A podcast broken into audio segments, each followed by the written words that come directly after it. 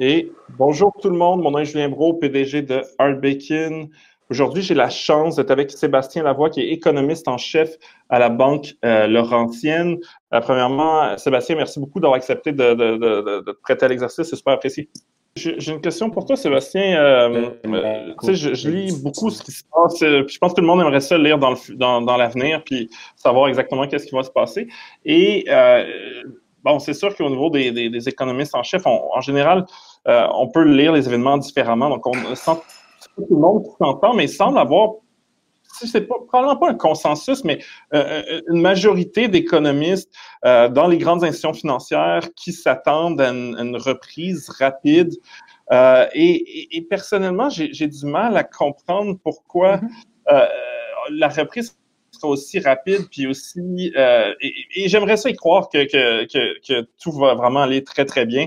Euh, mais, c'est quand même la première fois où le PIB a, diminué aussi rapidement. Donc, euh, est-ce que vous pouvez nous expliquer un peu pourquoi euh, autant d'économistes pensent que la, reprise va être aussi robuste? Ben, je pense qu'il faut comprendre la nature du choc un peu. C'est qu'on a fermé beaucoup les lumières rapidement. Hein, avec les mesures de confinement, on a forcé l'offre, l'économie, en quelque que sorte à faire magasin, restaurant et autres, et garder juste les services essentiels ouverts. Et là, avec la réouverture de l'économie, on dit, bon, on fait juste remettre les lumières à on, si on veut. On rouvre les lumières dans, dans toutes les entreprises et que ça repart comme si jamais rien n'était arrivé. Or, du côté de la demande, si on veut, en tant qu'économiste, ce que je vois, c'est pas ça du tout. Parce que la pandémie en tant que telle, on le voit, crée de l'anxiété de la part, par rapport à quoi? Par rapport à sa santé, premièrement. Et ça, ça ne sera pas réglé tant qu'on n'a pas un vaccin. Et d'autre part, il y a de l'anxiété par rapport à nos, euh, euh, pas nos attitudes, mais nos, euh, nos, attentes par rapport à est-ce qu'on va avoir un emploi dans six mois, dans 12 mois, est-ce qu'on va avoir un revenu à ce moment-là.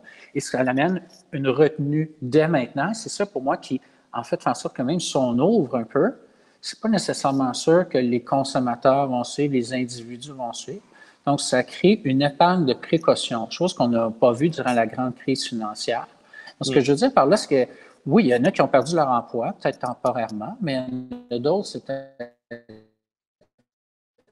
déjà qui ne peuvent pas dépenser, mais il y en a qui pourraient dépenser. Parce que des gens qui ont encore un emploi, moi, je me considère chanceux encore d'avoir un emploi. Les gens qui en ont, qui en ont encore autour de moi le, euh, le réalisent, mais on fait un peu plus attention parce qu'on ne sait pas de quoi va avoir l'air l'ampleur de la deuxième vague du virus, ainsi de suite. Euh, est-ce qu'on va avoir un vaccin d'ici la fin de l'année ou le temps qu'il soit manufacturé et distribué en 2021? Euh, il, y a, évidemment, il y, a, beaucoup de risques par rapport à ça. Et euh, jusqu'à un certain point, les mesures de distanciation sociale, tout ce qui est l'aspect de, d'avoir des technologies qui permettent de retracer qui, quel virus. Oui, ça l'aide un peu, mais pas suffisamment. Donc, c'est comme s'il y avait toujours une lourdeur sur les épaules un peu des gens et même des entrepreneurs qui disent, ben pourquoi moi, je investir dans mon entreprise, l'agrandir, sachant que j'aurai peut-être pas les revenus futurs que je vais capitaliser sur mon investissement aujourd'hui. Donc, il y a une retenue qui fait qu'au lieu de mettre de l'eau au moulin de la bonne façon, il y a un vent contrarien qui, qui s'ajoute, si on veut, à, la pandémie. C'est une forme d'incertitude pour moi qui est très punitive, finalement, euh, et ce qui fait en sorte que je ne crois pas à, la reprise en V. Ça m'aurait fait plus un U, c'est-à-dire on a tombé rapidement, Bon, petit à petit, on remet de la confiance, on veut, euh, dans le système, et la confiance était effritée rapidement, et elle était même alimentée par la peur, parce qu'on ne le savait pas, on a fermé tout, euh, et là, les gens sont, également mélangés, masque, pas de masque, est-ce qu'on est qu'on peut sortir ou pas, il y a toutes sortes de choses, et aussi les gens, individuellement, ont leur tolérance au risque personnel à travers ça. Et on le voit dans les enquêtes, Julien, c'est vraiment frappant de voir qu'il grande majorité de gens qui n'auront pas des activités ou des comportements normaux tant si longtemps qu'on ne trouvera pas un vaccin, ou tant si longtemps qu'il n'y aura pas de nouveaux cas de la COVID pendant deux semaines. Écoute, euh, ça, c'est du rêve présentement, avoir une situation aussi belle que ça. Et, ça, pour moi, ça fait en sorte que euh, la reprise peut être faible. Et au-delà de ça, ce que je rajouterais avant de repasser la parole, c'est également, on n'a pas vu les effets de deuxième ordre encore euh, de la pandémie, parce que ça se peut que la pandémie soit terminée et que le virus soit vraiment vaincu, parce que là, on a juste gagné la première bataille contre le virus, on n'a pas gagné la guerre contre le virus. Et bon, ça se peut que même si ça est contenu, qu'il n'y a pas une grosse deuxième vague, ben, il y a quand même des entreprises, soit qui n'avaient pas une bonne gestion des risques, on n'avait pas pris les bonnes décisions d'affaires stratégiques, qui vont disparaître au cours des prochains mois quand même. Donc, ça va créer des, ce que j'appelle une, destruction permanente du capital, que ce soit physique ou humain. Euh, donc perte porteur permanente, chômage de longue durée, ainsi de suite. Et ça, euh, c'est jamais porteur pour une reprise. Donc, des éléments comme ça laissent porter que la reprise est timide ou rigoureuse. Euh, donc, ça, ça reste à voir. Puis euh, c'est sûr que c'est déjà difficile de prévoir le futur. Je pense que personne peut euh, une machine à voyager dans le temps. Et là, mm-hmm. dans ce cas-là, je pense que c'est la première crise économique où on a besoin de deux types d'experts, donc des épidémiologistes, des spécialistes euh, de la santé, de la, de la viralité. Euh, d'un côté pour savoir quand est-ce que ça va disparaître, est-ce que ça va être saisonnier, est-ce qu'il va y avoir un vaccin. il faut faire des prédictions là-dessus. Euh, et ensuite, il faut faire un modèle économique basé sur ça. Euh, donc, ça, rend le truc encore plus incertain. Et, ma question, est-ce qu'il y a eu des, économistes justement qui ont fait des rapports euh, sur un monde avec le coronavirus et sans vaccin? Parce que, et, je, ne me prétends pas du tout un, expert, et, je sais qu'il y a beaucoup d'experts qui prédisent qu'un vaccin pourrait être possible dans les deux prochaines années. Euh, mais tu sais, je pense qu'il y avait des experts aussi qui disaient ça pour le, le, le VIH et, le, VIH existe encore euh, 40 ans plus tard. Donc, est-ce que euh, tu as lu des rapports ou des gens qui se sont prêtés à l'exercice de dire qu'est-ce qui arrive si le coronavirus est un truc saisonnier euh, et il n'y a pas de vaccin? Est-ce que, puis là, je ne veux pas être un, un, prophète de malheur ou quoi que ce soit, mais je serais curieux de savoir qu'est-ce que les, les, les économistes comme toi en disent.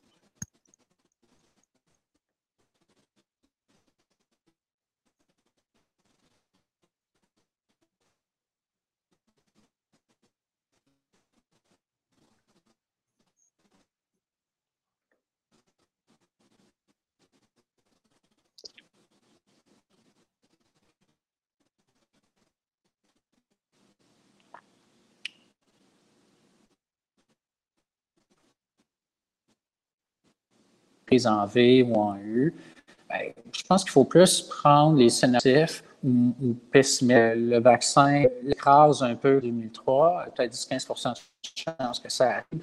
Euh, tantôt comme euh, scénario, scénario de base, en c'est peut-être 40 plus punitifs, ah, bon, Et là aussi, tu as la probabilité que, bon, il y a des mesures de confinement un peu plus euh, euh, ciblé, si on veut, parce qu'on n'est pas capable de trouver un vaccin. Euh, bon, c'est 10-15 de, de, chances que ça arrive, ce scénario-là. Euh, à ce moment-là, ce qui va arriver, c'est qu'il y a environ 15 à 20 de l'économie qui est comme avant, ou qui serait beaucoup plus limité, dans, vraiment beaucoup plus limité, pardon, dans son offre. Bon, on le voit par exemple, euh, des restaurants qui ouvrent avec la moitié des tables. Euh, les avions, on dit qu'on va avoir euh, deux places par rangée plutôt que six. on voit le genre de choses. Donc, pour moi, ça, c'est une contrainte de, qui fait qu'on va peut-être retrouver éventuellement un niveau de bénéfices et de niveau d'activité économique qui va être similaire à avant la pandémie en termes de niveau, mais ça va être différent parce qu'il va y avoir de l'innovation et la destruction en même temps les limites santé.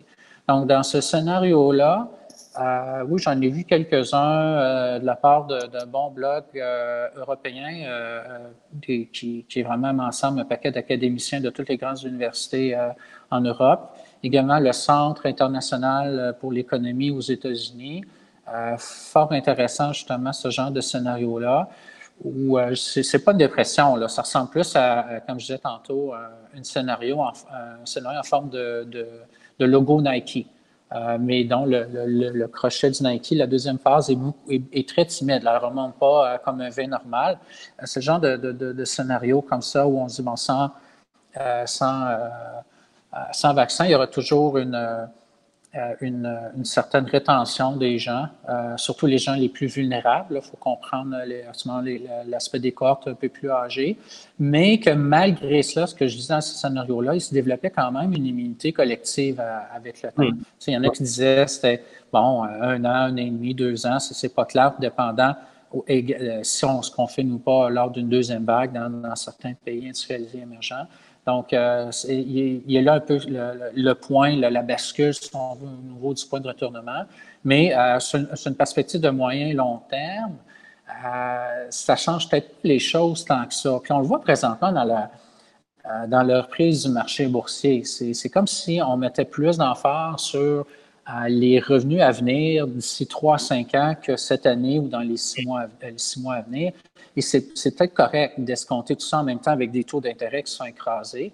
Je voudrais que c'est une des seules certitudes que j'ai dans un monde d'incertitude, c'est que euh, les banques centrales euh, jouent ce que j'appelle Pac-Man, c'est-à-dire qu'on achète des actifs, on mange des actifs à coût de milliards. La Réserve fédérale qui va acheter plus d'actifs dans les six prochains mois que durant toutes euh, les dix dernières années. Aujourd'hui, on commence à acheter de la dette corporative, on a acheté des obligations euh, du gouvernement de, Washington. On écrase les taux à peu près zéro. Donc, euh, si on escompte les revenus futurs à des taux d'intérêt plus faibles, ça se reflète dans le, prix aujourd'hui, si on veut, à des actifs boursiers. Donc, euh, je pense que c'est ça qu'il qui, faut revenir, peu importe finalement le scénario. Puis cela que tu mentionnes, je comprends que tu ne veux pas être prophète de malheur, ça se peut, ça se peut carrer très bien. Parce qu'il y a bien d'autres euh, confrères et consoeurs de la COVID où on n'a jamais trouvé de vaccin essentiellement, comme mm. MERS, euh, SRAS. On a réussi à passer à travers quand même. Et euh, il y en aura peut-être d'autres. Hein. Moi, ça m'a toujours frappé de voir qu'en janvier 2020, le Forum économique mondial, qui organise la fameuse conférence à Davos à chaque année, avait mentionné justement que les, toute la question des infections était sous-estimée, était tout le temps un risque dans un vraiment une gestion intégrée des risques. Les investisseurs, entrepreneurs et individus doivent, doivent, euh, doivent utiliser. C'est des risques dont l'impact économique est le plus grand. Et on le voit présentement, euh, c'est le cas. Et ce qui est un peu inquiétant, sincèrement, la, la COVID, pour moi, il y a autre chose, c'est que, dans le fond, on ne le sait pas, mais il y a des épidémies, il y en a de plus en plus, ce qu'on n'entend pas parler à cause de la, la mauvaise urbanisation que j'appelle, la densité de population et autres. Et il y aura peut-être autre chose dans 5 ans, dans 10 ans. Mais la fréquence euh, ou la probabilité que ça, ça cette incidence-là, est plus élevée qu'avant. Donc, euh, ça, c'est un autre point que je voulais soulever. Moi, je, suis content d'avoir un, économiste euh, de, l'autre côté de la ligne. Une, chose qui me, qui me, qui me taraude comme question, c'est qu'ils mm-hmm. disent, au niveau des restaurants, OK, deux mètres de, distance entre les tables, donc on, va à peut-être 60% de sa capacité. La même chose pour les cinémas, ils viennent de l'annoncer, euh, les lignes aériennes. Et, c'est des industries pour être pour m'intéresser au marché boursier où on regarde les marges, euh, puis c'est des marges de, bon, dans, la restauration, c'est peut-être 4 euh, ligne aérienne, peut-être 10 mm-hmm. si on est chanceux. donc, il n'y a pas vraiment la place pour avoir deux fois moins de... ils ont des gros frais fixes et on leur propose de faire à peu près la moitié des revenus. Est-ce qu'ils vont jeter pour l'instant, il y a une surcapacité, puis à mesure que les faillites arrivent, euh, les prix vont doubler. Est-ce qu'on est qu'on pourrait, est que ça pourrait créer de l'inflation? Euh? L'inflation. L'ennemi, un des ennemis numéro un du marché boursier ou des investisseurs. Hmm. C'est une très bonne question, encore une fois, Julien. Moi, je ne crois pas à la thèse de la stagflation ou de hmm. l'inflation trop élevée dans un contexte de croissance très faible, ce qui serait très punitif c'est sûr que euh, moi, je suis né à la fin des années 70, je n'ai pas vécu la stagflation des années 70.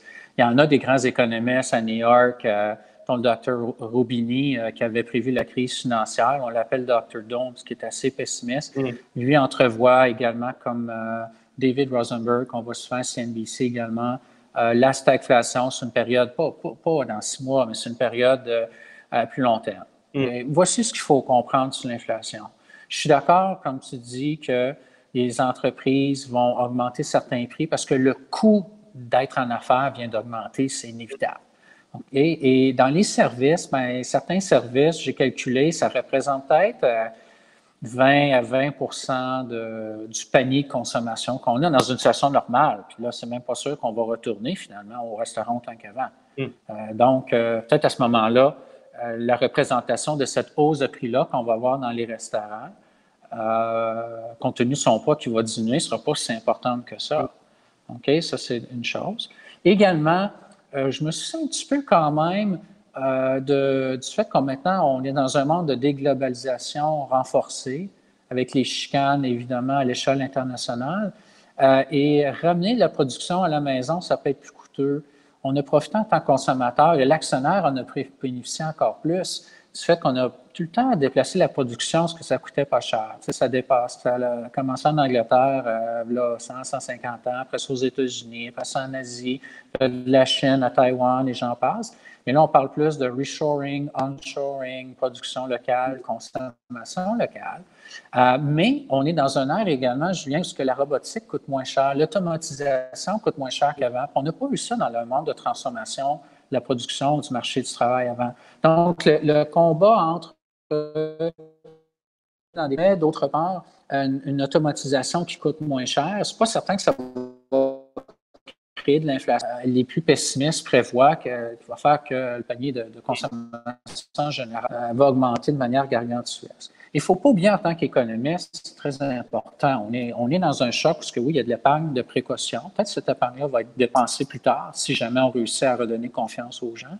Mais en général, c'est évident que euh, le revenu des, des, gens au Canada, en moyenne, tout ce qui est, qui reçu comme comme revenu de travail s'est écrasé d'à peu près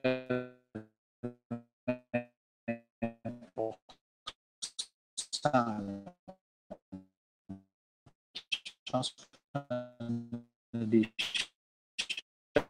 du gouvernement, la part du fédéral est haute.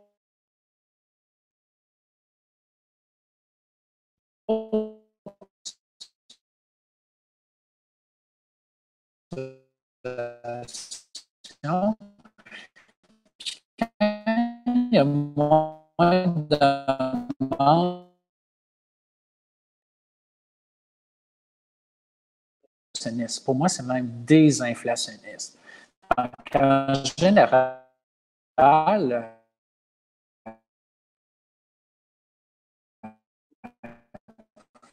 je prends les mobiles, éventuellement pour renforcer une. Donc, les prix et de l'inflation dont les prix vont diminuer ou ne pas augmenter. De ça, je ne peux pas parler d'une inflation euh, au cours des, des, prochaines années. Je on a un, taux de chômage qui est le, hmm. plus élevé de la guerre mondiale. Puis même si je m'attends à ce qu'il soit rappelé d'ici la fin de l'année, le chômage va peut-être de l'ordre d'environ au Canada, même chose aux États-Unis. Et à 8-9% euh, de chômage, tu n'as pas de, pression à la hausse des salaires. Les salaires, euh, c'est d'achat des gens. Comment, à, l'autre bout, les entreprises peuvent avoir ce que j'appelle du pricing power? Ça m'apparaît vraiment euh, difficile à, concevoir. Donc, pour moi, l'inflation n'est pas un problème. Et je dirais que le marché, c'est comme ça qu'il le voit présentement. Si on regarde les taux d'intérêt obligataires de long terme, euh, mm. sont écrasés à peu près 1 même moins dans certains cas. Donc, euh, c'est pour moi le, le, méchant va surprendre les marchés euh, plus tard 2020-2021 marché de, euh, L'autre question, c'est ça. Puis c'est la dernière question que je pose sur, l'inflation. Euh, l'autre phénomène qui se passe, c'est euh, les banques centrales. Puis tu as déjà été économiste mm. à, la Banque du Canada, qui se met à injecter de l'argent dans le système. Et j'avais une question pour toi parce que, tu sais, je, je, connais le principe que, tu sais, plus qu'il y a de masse monétaire dans le système, euh, plus, plus il y a de l'inflation parce que la valeur de cette devise-là diminue. Cela dit, pour les, les, économistes étudient ça de plus près, puis là, il y a tous les types de masse monétaire. Donc, tu sais, tu as, M1, M2, M3, puis là, je me souviens plus vraiment qu'est-ce que l'un veut dire par rapport à l'autre, mais est-ce qu'il euh, y a des types d'injection de, de, de, capital, c'est-à-dire, mettons, la, Banque du Canada qui rachète des obligations, euh, est-ce qu'il y a des types de de, de, masse monétaire qui vont moins créer d'inflation? Ou c'est la même chose, peu importe le type de. Bien, ce qui compte, c'est ce qu'on injecte dans l'économie comme liquidité, euh, soit transmis dans le système, si on veut, bancaire et d'intermédiation financière via du crédit. Hmm. Donc, ce qu'on voit présentement, c'est de manière beaucoup plus amplifiée ce qu'on a connu après la crise financière. C'est que la masse monétaire augmente parce qu'on achète des actifs du côté des dents, dans guillemets, la liquidité dans le système. Mais euh, si je parlais d'épargne de précaution tantôt des gens, bon, on peut hmm. également s'imaginer qu'ils sont très timides, les ménages, par rapport à la demande de crédit. Donc, le crédit a commencé à fléchir quand même. Et bon, l'emploi baisse, tout est en train de casser, même si la masse monétaire augmente. Donc, le monnaie n'est pas là, essentiellement. Et financier je pense qu'on s'en fait cette fois-ci, qu'on a appris que le taux d'intérêt était très élevé avec l'injection de la Réserve fédérale, ce qu'on appelle le début là, des programmes de rachat d'actifs. Là, on dit ça va créer l'inflation, ça va créer l'inflation. Le taux, disons, obligataire aux États-Unis est en haut de 3% euh, On s'inquiétait vraiment de ça, que les banques centrales laissent trop loin. En fait, ils ne sont pas allés trop loin, ils sont même pas assez loin. Ça fait 10 ans qu'ils ne sont pas capables d'atteindre leur cible. Euh, du côté de la Réserve fédérale. au Canada, bon, l'inflation était légèrement en moyenne. On peut dire qu'ils ont quand même respecté leur mandat, mais on, une sorte de raison, on n'est pas capable de faire là euh, pour marcher à part évidemment que gros qui, dominent.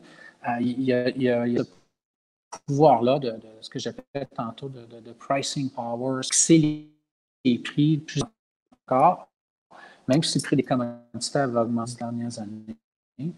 Euh, donc, on n'est pas du tout dans, dans, ça. Je dirais ce qui fait défaut cette fois-ci encore, c'est le multiplicateur de la monnaie. Euh, donc, de ce fond, l'inflation a diminué depuis une dizaine d'années, plus. Hein, tellement ça. C'est un, peu, un peu comme avec mm. l'âge. Hein. On peut s'entraîner, mais ça prend plus de temps pour apprendre peut-être la même masse musculaire que si on avait 20 ans. Donc, il faut s'entraîner plus fort, mm. encore plus et tout ça. Mais je, vois un peu l'effort des banques centrales de la même manière, finalement. Pour avoir le même résultat, il faut, faut, y aller encore plus, plus, plus fort, en quelque sorte. Puis, puis, puis, en terminant, pour, euh, pour euh, les gens qui nous écoutent, euh, ce serait quoi? Qu'est-ce que tu penses qu'il faut se préparer à quoi? Est-ce qu'il faut se préparer au pire? Euh, et, et, pour les gens, par exemple, qui, qui, vont avoir besoin de liquidité éventuellement, peut-être pas. Hein, qu'est-ce que tu penses que les gens devraient faire en termes de, euh, d'investissement boursier? Puis je sais que tu n'es pas là pour donner des conseils financiers, mais est-ce qu'on devrait se préparer pour une longue crise économique? Ou euh, se préparer pour une reprise bientôt? Ce serait quoi ton, ton, ton, ton, ton pari euh, si tu avais à parier? Bien, ce qui deuxième grande vague, Mario, plutôt, Julien, c'est qu'il faut regarder qui vont à la crise, qui vont mieux positionner, profiter de la reprise. Euh, donc, on parle, on parle d'entreprises qui sont contraintes de OK? Euh, mm. C'est là qu'il faut identifier qui, qui, qui discus en quelque sorte. Et ensuite, on parle d'un comportement des gens qui va avoir changé, même une fois qu'il va avoir lieu. On parle ce moment moins de travail au bureau, plus de travail à la maison. C'est pas bon pour les REITs, supposons, sociétés fiduciaires reliées au, au commercial, choses comme ça. Bon, tu dans une crise, c'est plus porteur le marché locataire euh, locatif que le marché de la propriété. Il faut identifier des sociétés dans, ce sens-là. Euh, on voit, euh, pour moi, les habitudes deviennent des tendances euh, ou des, nouveaux, de nouvelles façons de faire deviennent des tendances, des habitudes ancrées. on le voit avec le commerce en ligne versus les, les, détaillants comme ça. Donc, c'est le genre de choses que j'invite les gens à voir. Et là, il y a des effets de deuxième ordre là-dessus sur la vidéoconférence, comment on fait également. Mm. Est-ce qu'on a besoin d'une deuxième automobile? Euh, pour moi, on, va être impliqué dans un monde, euh, un genre de trauma, si on veut, après la pandémie, euh, qui va venir créer de nouveaux gagnants, mais qui va renforcer un peu la perte de, de certaines entreprises qui est en train de, disparaître à, petit feu, un genre de phase-out, si on veut, et qui va carrément... bon, c'est un peu le, on souhaite ça vraiment pas encore une pandémie. On souhaite, toute cette récession de si on veut. Hmm.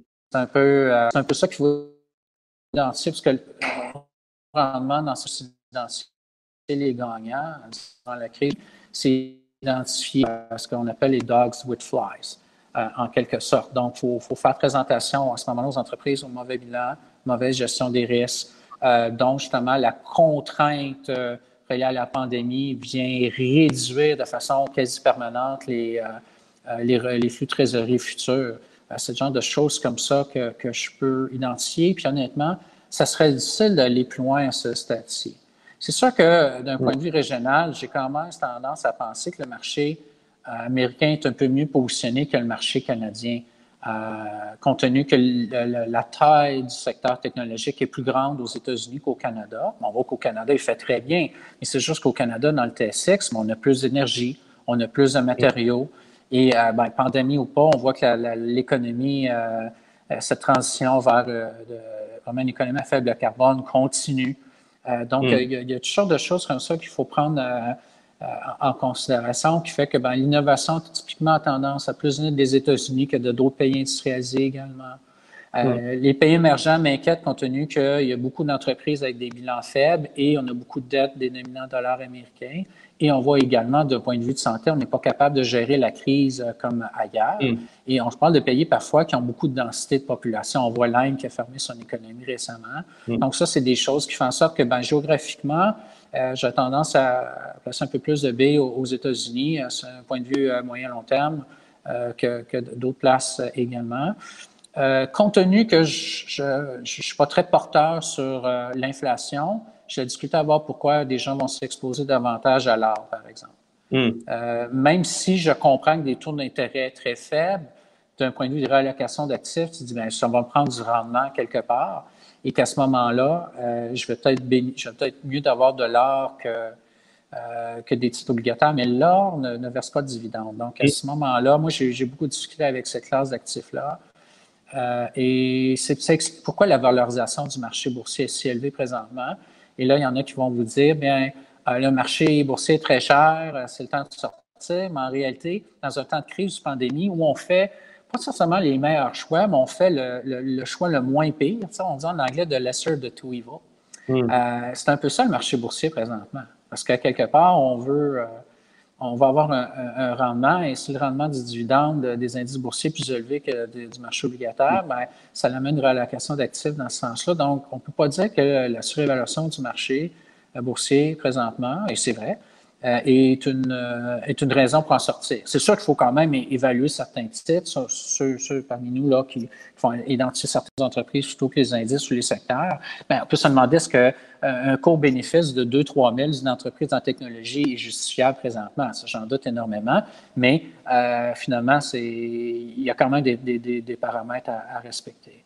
Donc, c'est, c'est un peu ça l'ensemble, je dirais, Julien, de, euh, de, mes propos. J'ai des conseils un peu plus sur le moyen long terme, l'identification d'entreprises qui, euh, qui vont réussir à, non, seulement s'en sortir, mais bien faire après. Euh, donc, la, question des bilans est importante. Le secteur lequel on est exposé est important. Qu'est-ce qui, justement, quelle entreprise n'a pas du sable dans l'engrenage au niveau de la création de richesses, essentiellement? Mm. ce sont les choses, pour moi, les, les, piliers les plus importants présentement en tant qu'investisseur. Merci beaucoup, euh, Sébastien, de nous avoir euh, pointé euh, du doigt différentes catégories d'actifs puis différentes choses à regarder comme investisseur. C'était très concret. puis merci pour la vulgarisation, donc c'est super apprécié. Ben, écoute, ça fait grand plaisir, Julien, de, m'entretenir avec toi et tout le monde qui a la chance de, de nous écouter. Donc, ça sera partie remise. Parfait.